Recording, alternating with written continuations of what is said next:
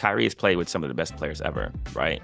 LeBron, very ball dominant, also loves to pass. KD, ball dominant, but also more off ball work in terms of right. pin downs, flares, can run pick and roll, scores in transition, but doesn't have to bring the ball up every play. Luka, high usage rate.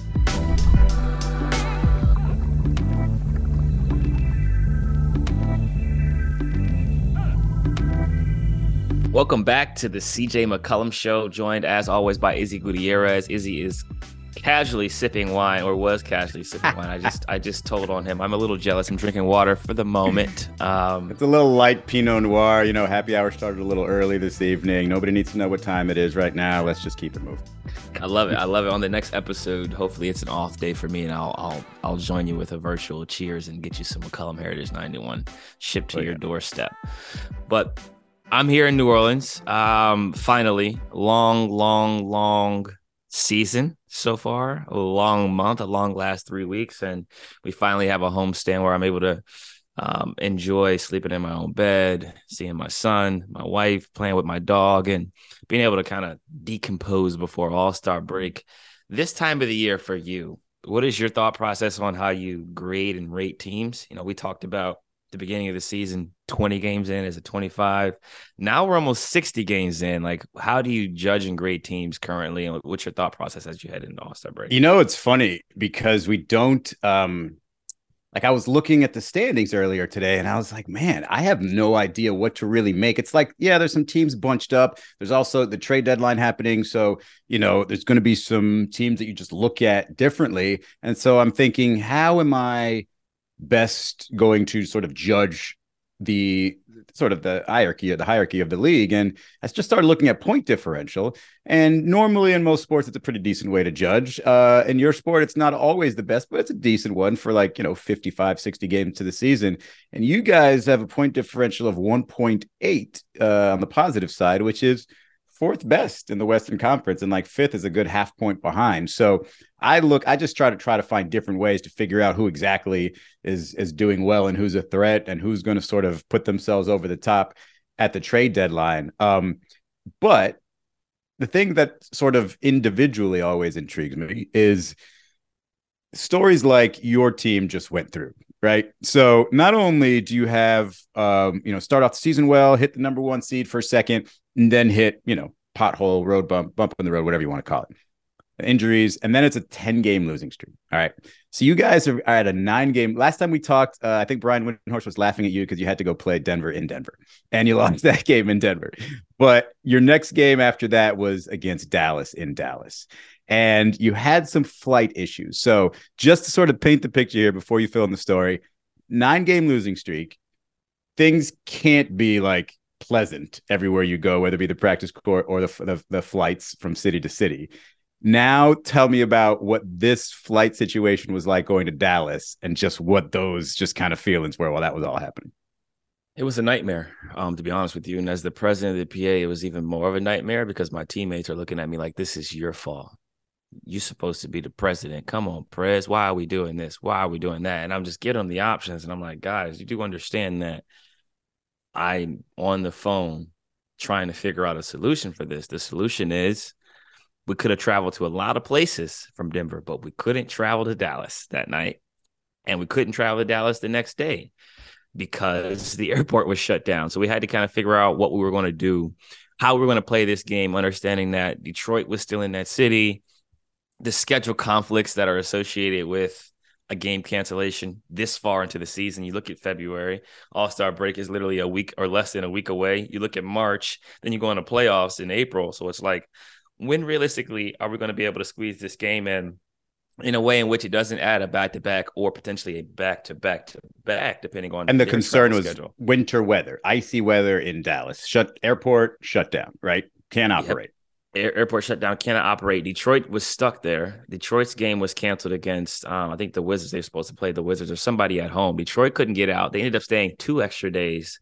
The only reason they were able to get out is because our plane got in the day of our game, which takes me to you know what what we ended up settling on alongside the NBA was that um, in the event that we could land uh, a plane in Dallas, we would play the game. If we couldn't, and we would fly home and play the Lakers on um, Saturday, I believe is is what it ended up being, but Um, it was a funny, funny day. They basically changed our flight time. We were supposed to have uh, bags picked up at 9 15, 10 o'clock bus or something like that. They ended up moving everything up an hour. Bags were picked up at 8 30. We got the like 7 30 while everybody was sleeping, saying that everything got moved up an hour. bus was going to depart at 9 instead of 10 so that we would get to the airport a little bit earlier. And we ended up being able to land. And that was a rough situation. I call it a schedule loss. And it's the, the worst time to have a schedule loss is when you are on a losing streak and the type of losing streak that we were on, in which we were desperate, right? You just need to get one win and kind of put the rest behind you. As coach said before, you know, it's in the Bible. We were in the wilderness, right? We just felt like, hmm. you know, it was dark, some dark days, and you're just looking around at each other and you're like, man, we got to figure this out. The games began to get harder and harder.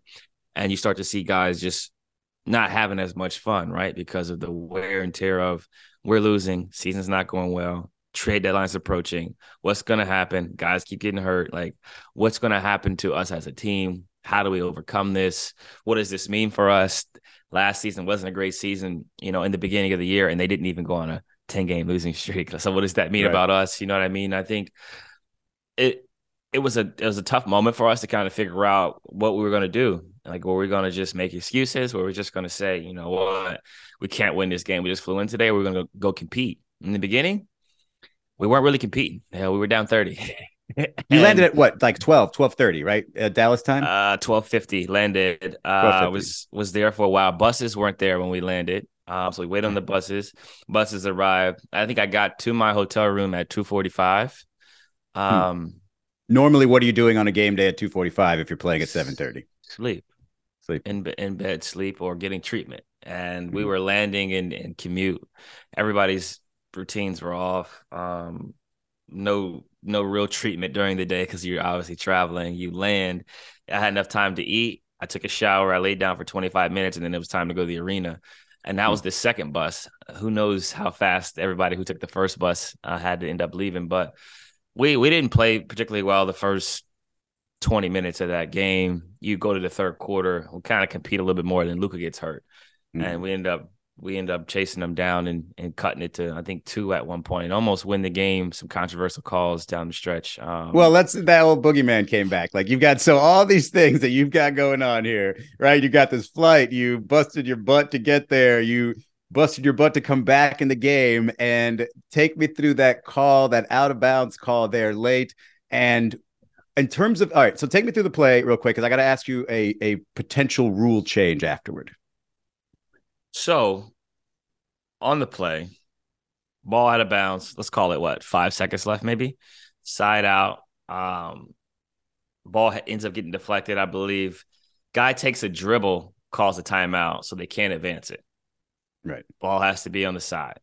Bi is guarding the inbounder. Hands are high. Hands are high. Hands are high.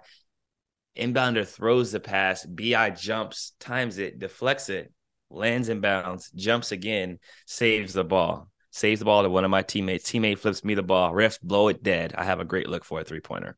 We're down three. Refs blow it dead. They say that BI touched the ball while his feet were out of bounds.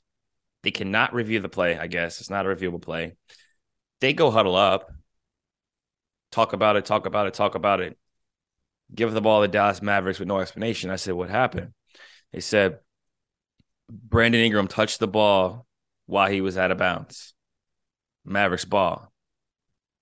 Turns out, as as we find out later after the game, ref made a mistake. Brandon actually wasn't out of bounds when he deflected the ball. He was actually in bounds. Ref made another mistake. They ran time off the clock, an extra, I don't know, 1.6, 1.7, whatever it was, seconds. During it, Trey Murphy says, Hey, you know, when you blew the whistle, the clock continued to run you know, if it's if it is out, out of bounds and Brandon Ingram touched the ball right away while he's out of bounds, the clock should have stopped right away since he was out of bounds. And he touched the ball, which is what you ruled. Why did we lose two seconds? No explanation was given. and you ended up your final play was with 2.1 seconds. So if you would have presumably had, you know, four point something down five and still been able to, you know, score and play the foul game one more time. Yeah. Or just being able to take the ball out of bounds, you know, or me being able to shoot that three and make it. Well, that one, it. yeah, yeah. But long story short, it was another situation in which um, the incorrect call was made, and you could say that's why we lost. You could say that's why we didn't win or whatever. But I mean, we, we got ourselves in a hole. We were down 30. But I say all this to say that it's ironic that this happens right after I have the speech about um of how hard the job is of a referee and right. how tough it is to be in that position and how all ref I ask defender. for is an explanation. And I am a ref defender, wholehearted ref defender. I support our referees, love everything about the job, love what goes into being a referee um, that happens to us. Passion, drive, and patience. The formula for winning championships is also what keeps your ride or die alive. eBay Motors has everything you need to maintain your vehicle and level it up to peak performance.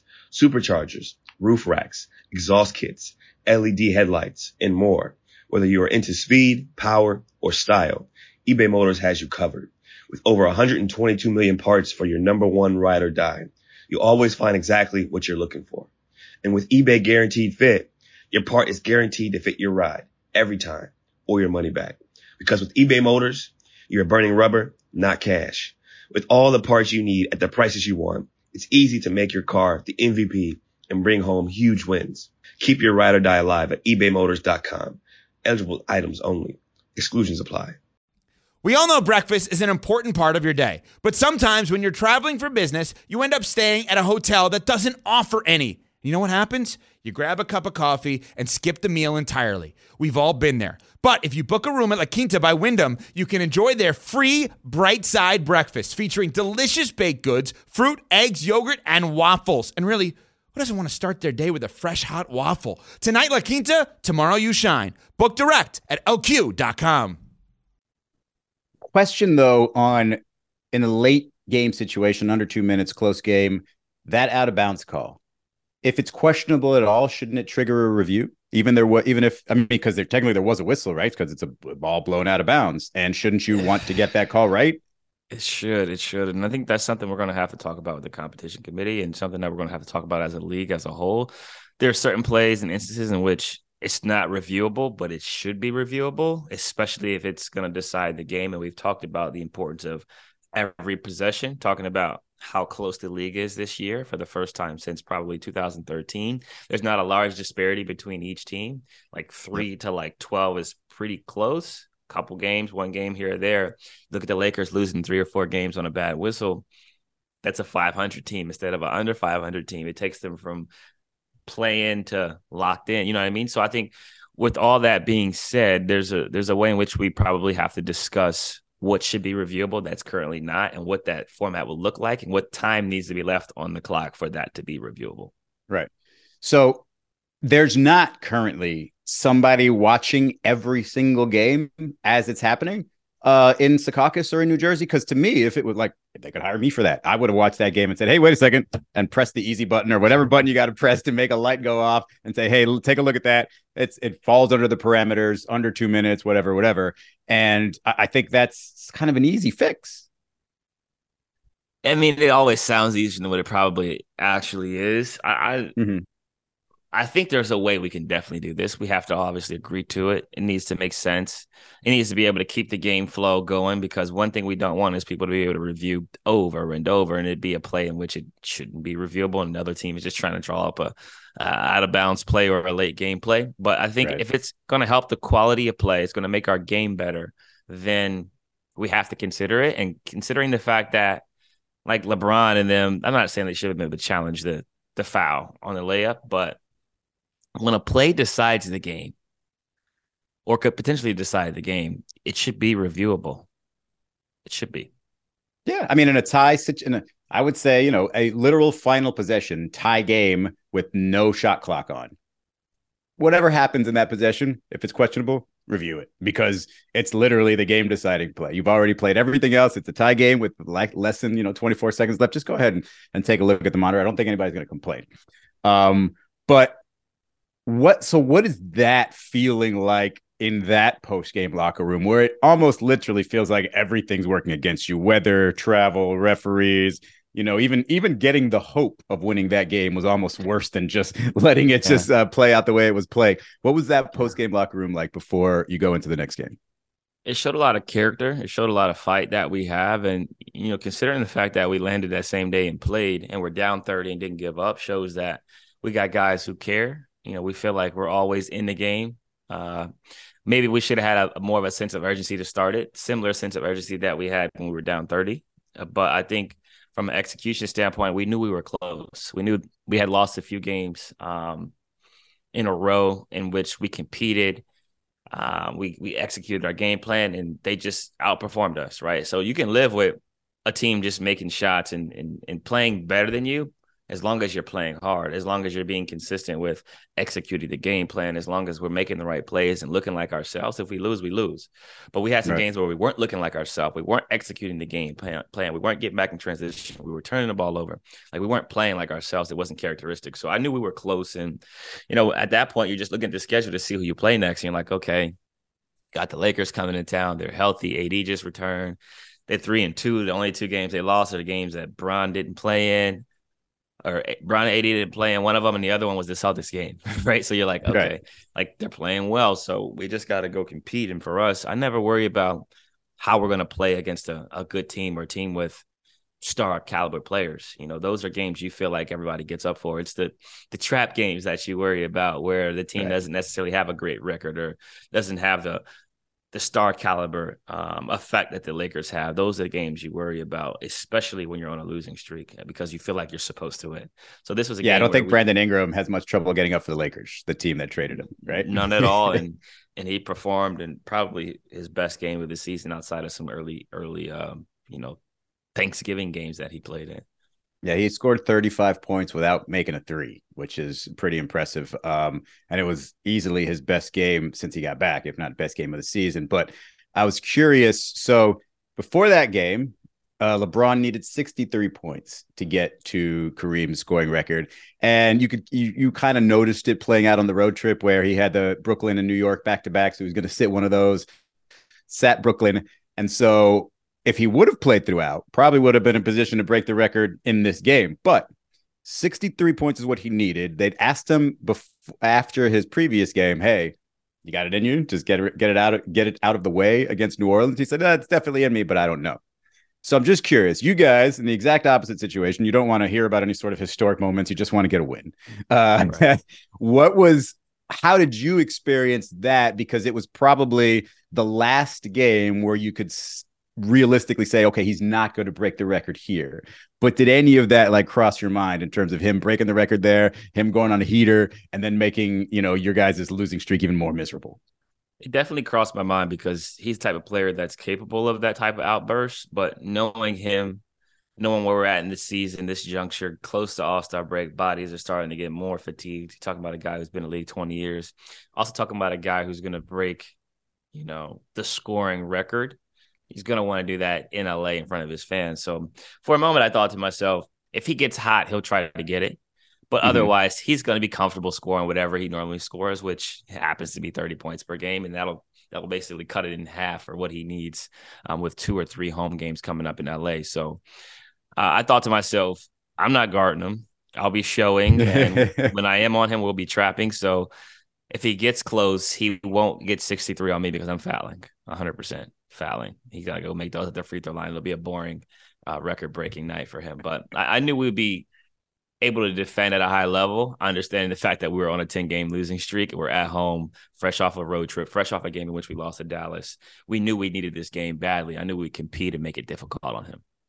And so, what did you, once you got that all out of your head, you know, the pomp and circumstance probably didn't even get close to you because it's probably just near to that like Lakers locker room and you guys got your own things to worry about but just take me through the end of that game and just the the relief of breaking a 10 game losing streak when you're a team with expectations. Because like you can be you know the houston rockets last year and go through a 10 game losing streak and not even think about it think twice about it. But yeah. for you what was that like getting over it?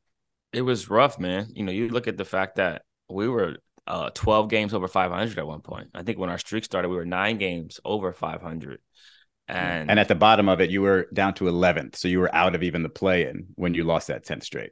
Right. Eyeing 13. I think the, the Blazers had passed us after they won two games in a row. So things were looking bad for us. And I think one thing it taught us is the importance of winning, the importance of executing, the importance of the little things, and not taking winning for granted because it is hard to win in this league. Things can snowball out of control in a hurry. Every team is a few injuries away from going through a rough patch. I think the Suns went through it earlier this year. We went through it. I think Memphis has lost like seven of eight, or I don't know. Whenever Josh said that he's fine in the West, they started losing. Yeah. And I think it it changes your perspective and your appreciation and approach. And I think for our team, it was a wake up call. Like, look, it's not easy to win. It's hard. It's not supposed to be easy, but you have to bring it every night. You have to take care of yourself off the court. You have to do the little things, and you have to not put pressure on yourself to win. You got to just execute the game plan and have fun. I think for a moment, we probably lost our joy a little bit because of the pressure of what we're going through. We're losing so much. Now you're feeling like you got to press, like we got to win, got to make a play, got to get stops. And you can't play a sport that way. You can't do many things in life that way, uptight, you know, where you're stressing and you're worrying and you're anxious. And I think we got to that point where we were like, look, we we lost a lot of games. It don't get no worse than this. We ain't been here before. I've never been through a 10 game losing streak. I've never gone almost a month without winning a game. So I didn't even know what to say at times. I'm like, look, we just got to go hoop and have fun, man. Let it be what it's gonna be. If we lose competing our way, then I can live with it. But I can't live with losing not competing our way. Yeah, I just I, I how do you get that back? Like the joy part. Because I I think that's one of the great qualities of Steph Curry, for example. Like, regardless of where they're at, like if he feel if he's having a good time out there, it sort of you know permeates through to the rest of the team. But like if you're losing, um, how do you try to regain that? Like you when you said right there, I don't even know what to say. Do you like look to and you know like maybe the next most veteran player and be like, hey, you got something? GT stepped up and had some good conversations about the importance of competing, right? He's like, y'all got to compete. It looked like y'all just getting comfortable with losing, right? Like you just like, who's well, oh, that? Garrett Temple. Game, yeah, Garrett Temple, okay. and I think he's watching everything, right? He gets to see a demeanor. He sees us in practice on the planes, and he's seen the body language kind of shift. And it was just something important that needed to be addressed. And for me, it was more like focus on what you focus on, right? Like instead of worrying about what somebody else is doing or what coach is doing or how you feel like you need this or you need that, what can you do better? And coach had the same message. Look in the mirror and he gonna look himself in the mirror too and figure out how he can be better so that we're better. And I think the joy came when we just started having fun again, man. Just like playing at home helps for sure. Right. Um, when you shoot and you celebrate somebody else's success or they set a good screen or you go on a run and you're cheering on your teammate, I think that kind of shifted the the dynamic. And then we began to defend better getting stops, getting out and running, not having to uh, take the ball out the net every play. It makes the game more fun. And I think we got to that, point where we had lost so much, it was just like, yo, let's just go hoop. Even when we got down 10 or 12, we, I think we got down 12 um, against the Lakers. And at one point, we our first lead came with six or seven minutes left in the fourth quarter.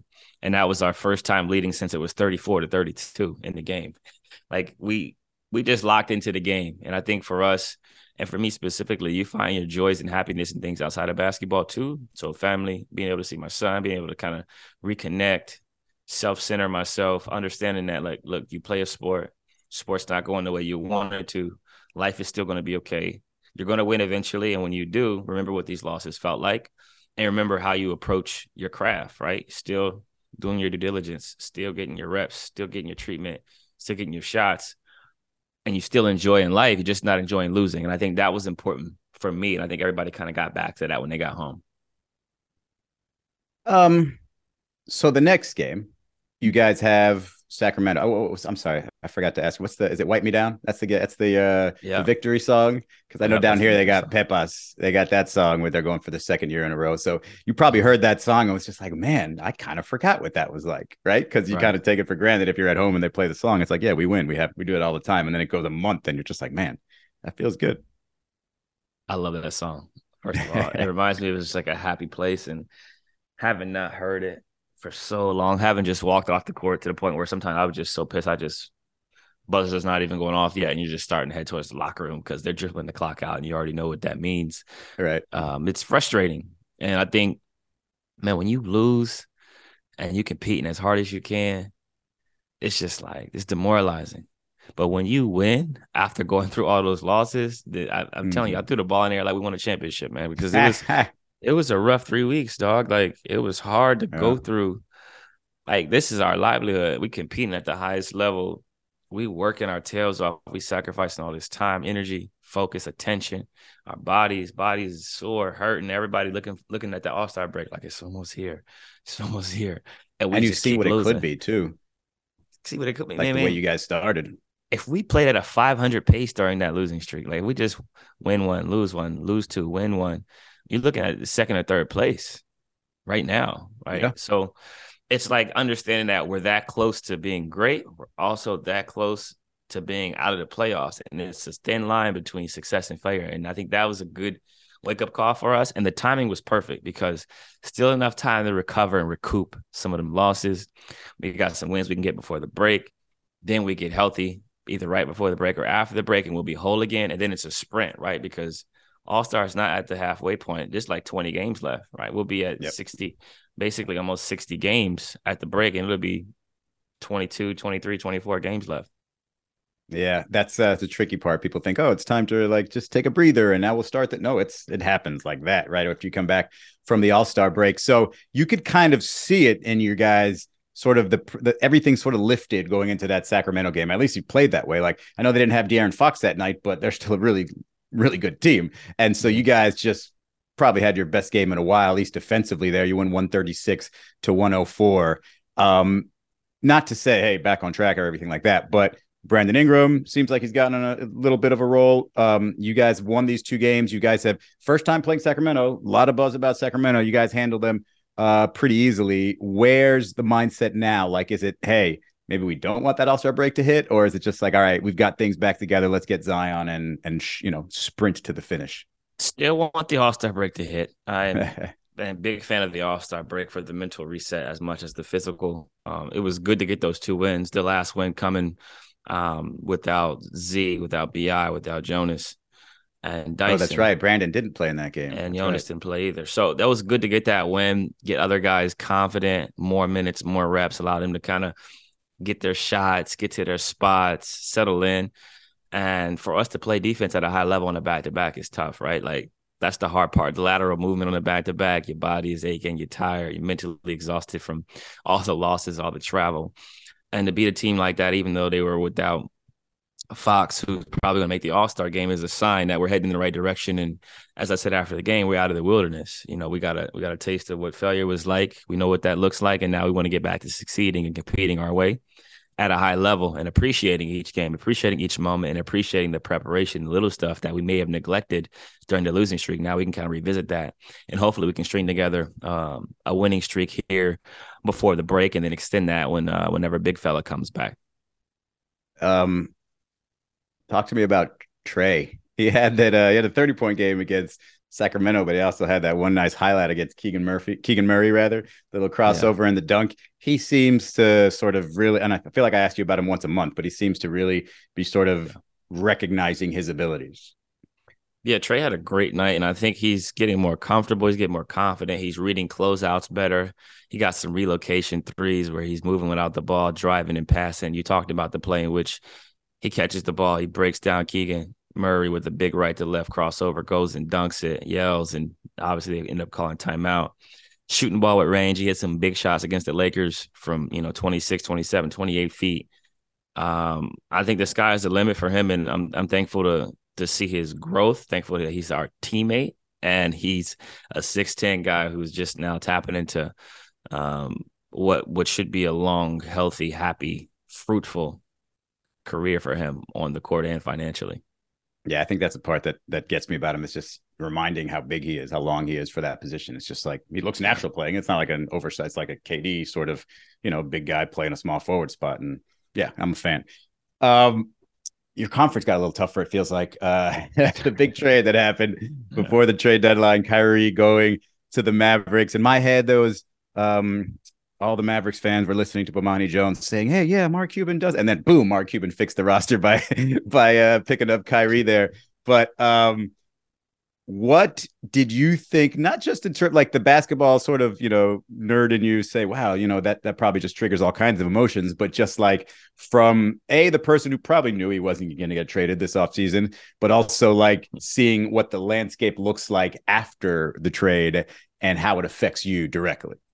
Yeah, thankfully, I'm in a more secure position around the deadline. But I will say anything can happen, right? Like, yep. there's only a handful of players that are untradeable in this league. And to be honest, I did see a proposed Kyrie Irving for CJ McCollum trade uh, probably on Saturday of last week. So gotcha. it's always something.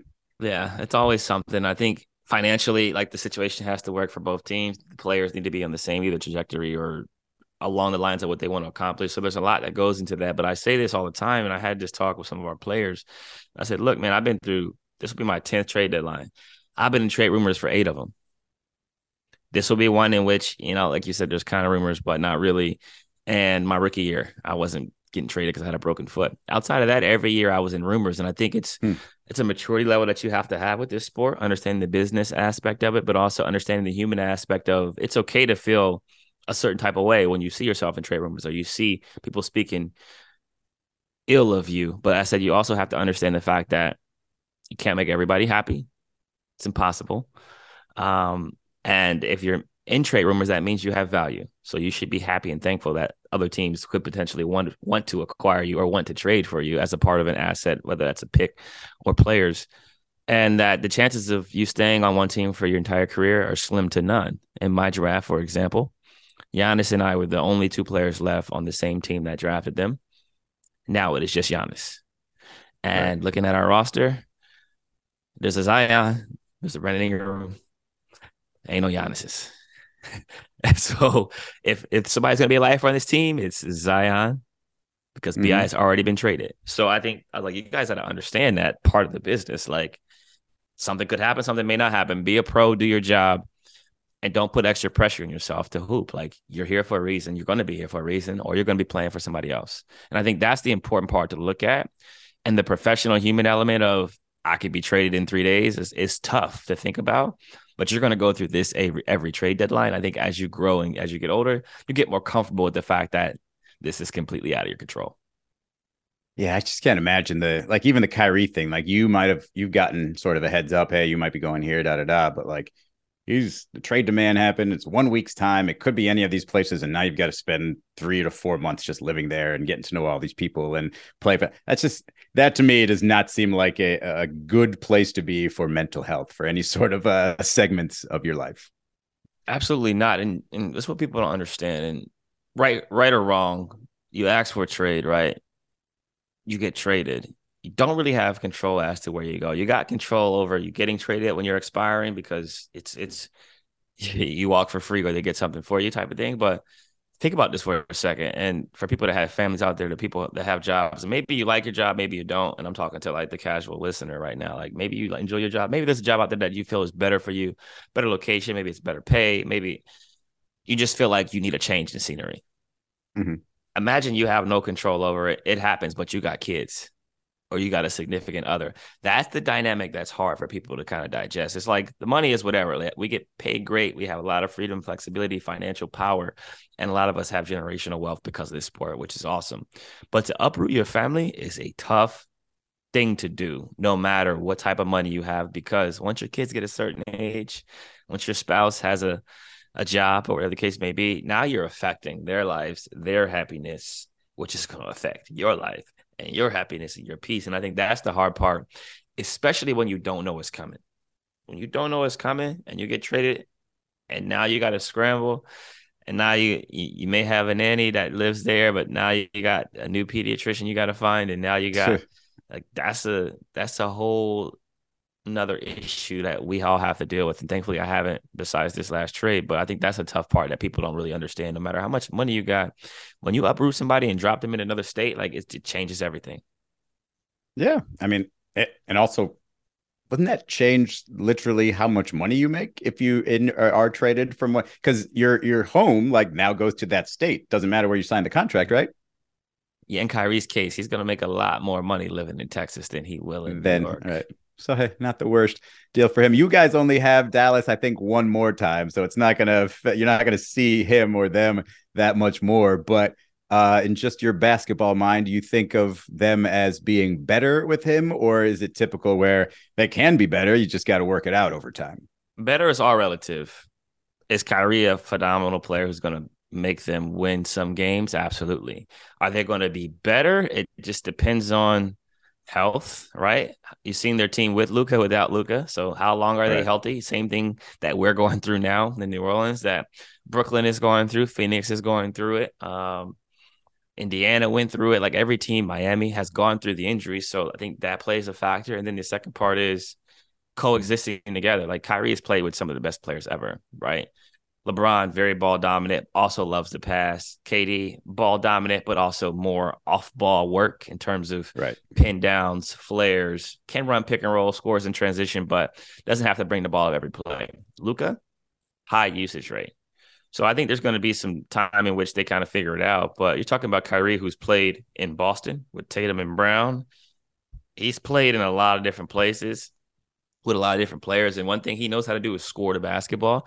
And I think honestly, his most natural gift is his ability to create space and score. So it may be good for him to play alongside Luka and be off the ball some because that gives Luka some freedom and flexibility, but also gives Kyrie a chance to run the second unit, or if they stagger minutes some to where he yeah. can go, he can go be on the ball, he can be off the ball, and you're talking about a wizard, right? Like this guy is, he's Hi, it's Mike Greenberg letting you know ESPN Bet is ready to take you through all the biggest sports moments this spring. The official sportsbook of ESPN has exclusive offers and markets from Scott Van Pelt, Stephen A. Smith, and me, plus many more. From the playoff intensity to finally getting out to the ballpark, there's no better time for sports fans. Sign up today. New users get a bet reset up to $1,000 in bonus bets if your first bet doesn't win. Download ESPN Bet today. What a play! Must be 21 plus and present in select states. Gambling problem? Call 1 800 GAMBLER. Terms and conditions apply. See app for details. This podcast is proud to be supported by Jets Pizza, the number one pick in Detroit style pizza. Why? It's simple. Jets is better. With the thickest, crispiest, cheesiest Detroit style pizza in the country, there's no competition. Right now, get $5 off any eight corner pizza with code 8SAVE. That's the number eight, S A V E. Go to jetspizza.com to learn more and find a location near you. Again, try Jet's signature eight corner pizza and get $5 off with code 8SAVE. That's the number eight, S A V E. Jet's Pizza. Better because it has to be. Probably one of the greatest separation creators we'll ever see in the sport. Um, in terms of footwork, fadeaways, crossovers, dribbling, ability to shoot off the dribble and score. He's nearly 50, 40, 90 right now as we speak high volume, high usage, no KD right now the last few weeks. So I think they'll be great to watch. Now you talk about the defense. What does that look like? Um, Christian Wood. I think they gave up. They gave up. Was Finney Smith in that trade as well? Mm-hmm. A really good defender for them, right? Spencer, oh, yeah. who, who's adjusting to playing lead role, was having a good year. I think he was shooting 46 from the field, 40 from three, 17, about five assists. So they lost some good pieces, and not to mention some picks that would be compliments to Luka. But now I guess from the looks of it, they're all in on this backcourt making this work and getting Kyrie extension. So I think those who said that Mark wasn't willing to do what it takes to build around Luka, he's showing you that I'll give up picks. I'm trying to win, and I'm trying to win now, and I've always tried to win. I think that's a sign of um, an owner trying to do what's necessary to not only make sure that their best players happy, but make sure that they're putting themselves in position to win a championship. I, it's funny. I've never thought, and I know Bo said what he said a couple of shows ago. I've never thought that Mark didn't try to do what was best for the organization. I thought he could. I thought some players just didn't want to go there. I thought some, you know, tra- there might have been a trade or two where he passed on or didn't get where it was just like, man, they should have gotten that one. But it wasn't for lack of trying. It was just for, you know, the, the decision making. So that part's weird. I was not shocked at all. Like I thought the best fit and the the and the Steve Ballmer would sort of pull this and just, hey, whatever it takes, get me Kyrie. But next on my list was probably Cuban. And so you know, the fact that they did it, good for them. And if they can get that extension, great. It's almost like they switched roles, the two teams. It's like, here, KD, let's see if you can win a championship as the main guy uh, with all these, you know, parts around you. And hey, you guys over there, see if you can figure it out together. And I do think you're right. It's easier for KD because he just, he needs a point guard or utilizes a point guard more, right? Comes off the ball and all that stuff.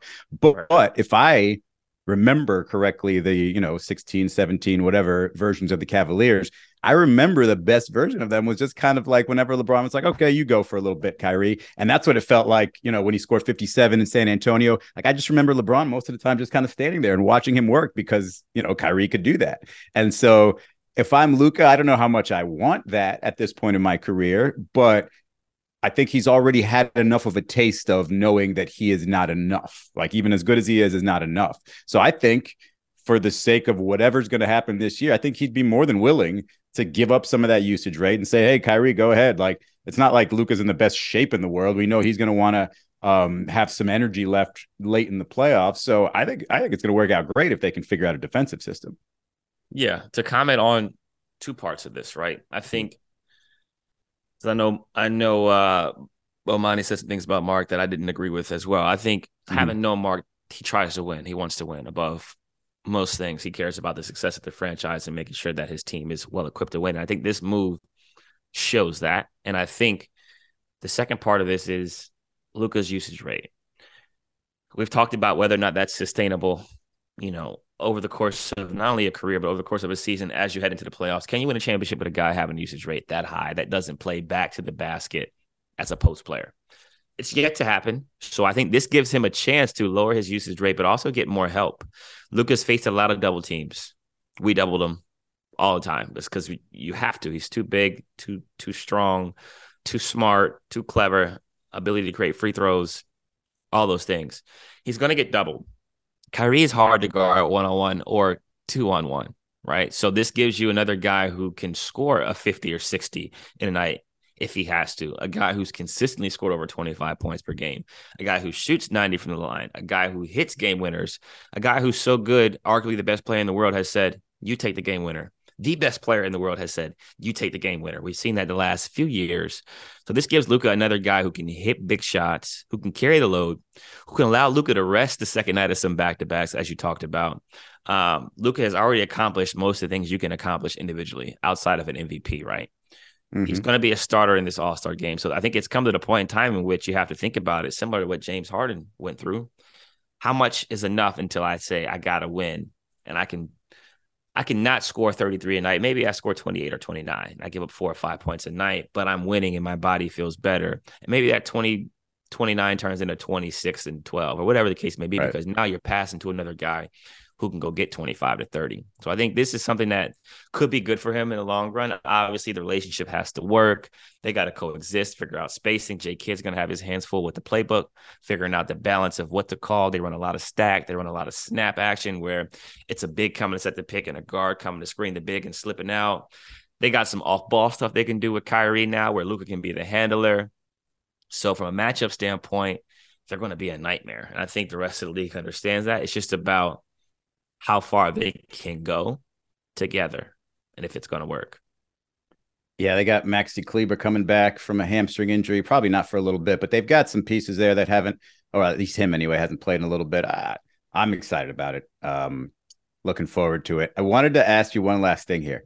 Um, so I saw, I, I don't know what your normal um, social media approach is, right? Uh, I don't know if I don't think you tweet mostly after games and stuff, but you tweeted after uh, the weekend. You said I think it was a great weekend, right? And you had a couple of uh, in-game shots and a couple of sneaker shots, and man, those things got my attention. Talk to me about these Li-Nings and why are they so dope?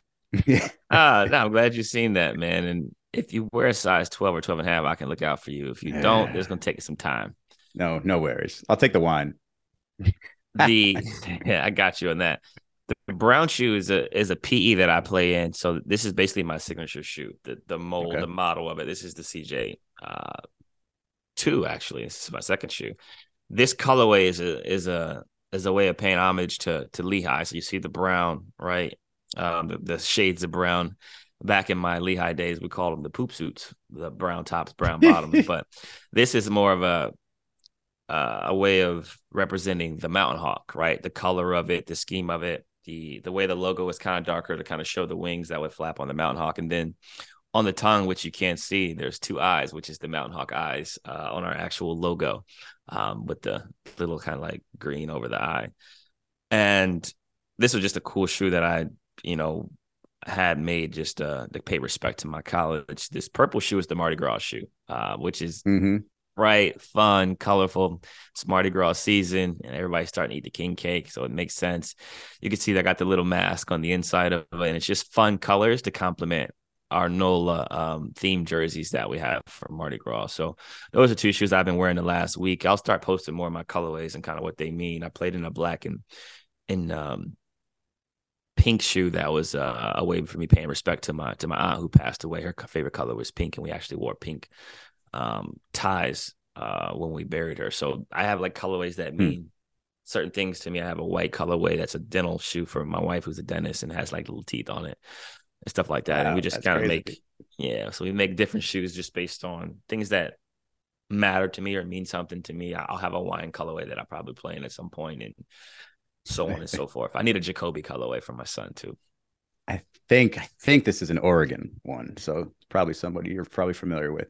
But uh yeah, no, those uh those sneakers are fire. Because as soon as I saw the post, I was like, I went to the comment section. I was like, it's only gonna be people talking about those sneakers, and that's what it was. It was like, hey, where can I find those? And it's hey, Li-Ning, baby. I know down here, like I've got some Li-Nings from you know Dwyane Wade's original, you know, gotcha. Way of Wade shoes and a Jimmy Butler pair and stuff. But I got to get me some CJs because those are fire. I appreciate that, man. I'll, I'll let my rep know. Um, that it's it's it's time for him to make sure that you get some some colorways and maybe we'll do a podcast colorway too. Oh hell yeah, I like that. So CJ, this airs on Thursday, which is a week away from the All Star break uh, in Utah. Um, are you going to be there anyway? Do you have any plans? Can you get away, or is this one of those, Mr. President, we need you, sir? Uh, it's definitely one of those Mr. President, we need you, sir moments in which I will be there doing my duties, speaking to the players, uh, player reps, executive committee alongside Tamika, and um, just kind of going over CBA, going over status quo where we're at um, with the league in terms of our discussions, but also discussing with the players what we want to accomplish, not only this summer, but in years to come, and how we want to make the game better for players to come after us. So I think I'll be there for those those types of things. Do some community service events while I'm out there. Attend a few brunches, and then my wife and I will be heading to Park City for a couple days before nice we head back. And yeah, that seven day or the week long All Star break game changer because that that thing used That's to go right. away like that. And if you just had to fly into Utah, you didn't even have a break. But that actually does remind me of something. Um, the NBPA and NBA uh, agreed to extend the deadline for negotiations. Could you tell me what that means for like the average fan who's saying to themselves, "Hey, do I have to worry about any sort of work stoppage or any sort of issues with uh, me not getting my games?" And I would say we're heading in the right direction. I, I think the extension was a no brainer for both sides for us to continue our dialogue and our interactions and conversations. Obviously, governors continue to speak about things that are important to them and players being able to kind of figure out what we like to accomplish as a whole to, to figure out ways to make our game better. But with us being in season, governors obviously being in season, having their other uh, their ventures and things that they need to attend to just makes more sense to to push it uh, to the summer and still continue to have that dialogue, those meetings, those discussions, continue to collectively bargain together uh, while figuring out how to get through this season and not delaying anything that that may uh, come up in the future, including playoffs and finals. All right, cool. So nothing to worry about, and you will not be traveling uh, this week. So have fun at home, have fun against the Hawks and uh, the Cleveland Cavaliers, and we'll talk next week. I will. I will. I appreciate that. And shout out to Mark for listening to the podcast. And the office is on its way to being fixed. Oh, man. Bare walls. last days of them, finally. We, we hope. We hope.